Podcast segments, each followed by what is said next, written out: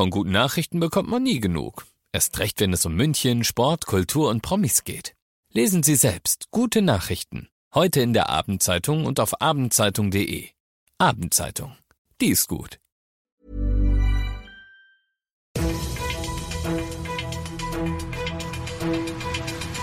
95 5 Charivari, das München Briefing, Münchens erster Nachrichtenpodcast.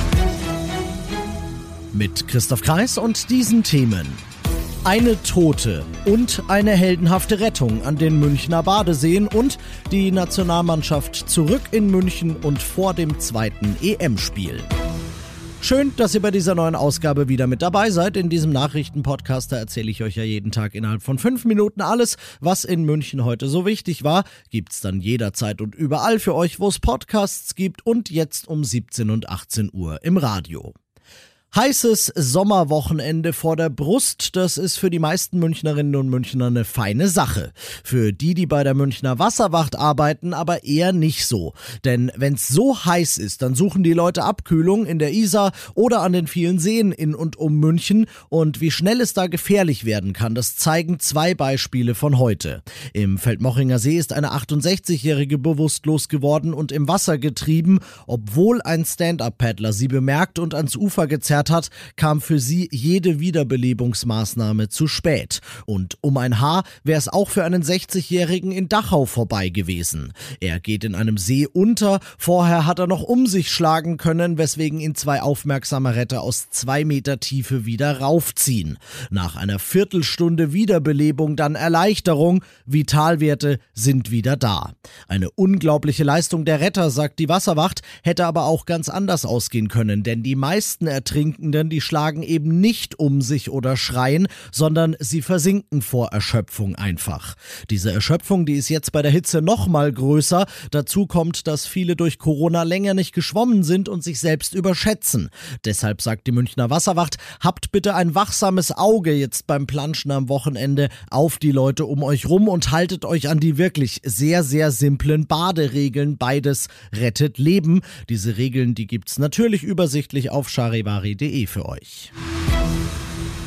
Ihr seid mittendrin im München Briefing und nach dem großen München-Thema schauen wir, wie ihr es gewohnt seid, noch auf das, was in Deutschland und der Welt heute los war. Weil die Corona-Zahlen sinken, streicht die Bundesregierung übermorgen weitere Länder von ihrer bösen Risikogebieteliste. Außerdem konnte Gesundheitsminister Spahn heute weitere Fortschritte beim Impfen vermelden, läuft also soweit alles. Aber, Charivari-Reporterin Jana Laumann. Spahn warnte aber davor, dass sich die neue Delta-Variante des Coronavirus trotzdem schnell ausbreiten könnte. Wer mit dem Zug oder Auto von einer Reise aus Griechenland zurückkommt, für den gibt es ab übermorgen keine Einreisebeschränkungen mehr wegen Corona. Bei Flugreisen braucht man weiterhin einen Test oder Impfnachweis. Das gilt auch für große Teile von Frankreich. Außerdem stehen bald unter anderem die Schweiz, Belgien und Norwegen nicht mehr auf der Liste der Risikogebiete. Dass auch Portugal bald nicht mehr auf der Risikogebieteliste steht, das ist eher unwahrscheinlich, denn seit heute Nachmittag ist die portugiesische Hauptstadt Lissabon komplett abgeriegelt. 2,8 Millionen Bewohner dürfen den Großraum das gesamte Wochenende über nur aus triftigem Grund verlassen und es liegt auch da an der Delta-Variante, Charivari-Reporterin Michelle Gradell. Über 900 Neuinfektionen gab es innerhalb eines Tages in Lissabon. Das macht 75 Prozent aller neu gemeldeten Fälle in ganz Portugal aus. Daher wird die Stadt bis Montagmorgen abgeriegelt, um ein Übergreifen auf das restliche Land zu verhindern. Portugal war im vergangenen Jahr der Corona-Hotspot Europas und hatte erst im Mai den Ausnahmezustand beendet, als das Land zwischenzeitlich die niedrigste Inzidenz Europas hatte. Und zum Schluss bleiben wir bei Portugal. Denn Portugal ist morgen der Gegner der deutschen Nationalmannschaft. Die hat heute ihr EM-Quartier im fränkischen Herzogenaurach zum zweiten Mal in Richtung München verlassen. Gerade zuckelt der Bus noch. Um kurz vor acht gibt's dann heute noch eine Pressekonferenz hier in München und dann geht's in die Haia zum Kräftesammeln. Denn die Aufgabe dann morgen in der Allianz Arena ist keine kleine. Nach der Auftaktpleite gegen den Weltmeister geht's mit Portugal jetzt nämlich gegen den Europameister. Personell sieht so aus, dass Jonas Hofmann und Lukas Lukas Klostermann fehlen werden. Der zuletzt angeschlagene FC Bayern-Star Serge Gnabry aber zum Beispiel, der wird spielen können. Wichtig wird wohl vor allem, dass die Chancenverwertung besser ist als im ersten Spiel.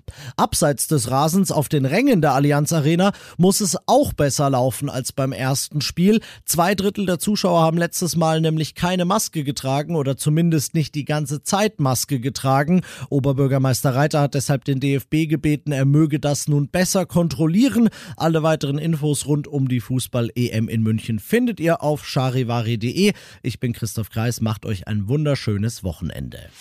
95 5 Charivari, das München Briefing. Diesen Podcast jetzt abonnieren bei Spotify, iTunes, Alexa und charivari.de. Für das tägliche München Update zum Feierabend. Ohne Stress, jeden Tag auf euer Handy.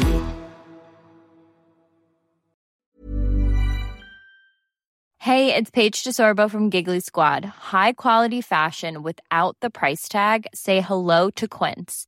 I'm snagging high-end essentials like cozy cashmere sweaters, sleek leather jackets, fine jewelry, and so much more. With Quince being 50 to 80% less than similar brands. And they partner with factories that prioritize safe, ethical, and responsible manufacturing. I love that. Luxury quality within reach. Go to quince.com slash style to get free shipping and 365 day returns on your next order. Quince.com slash style.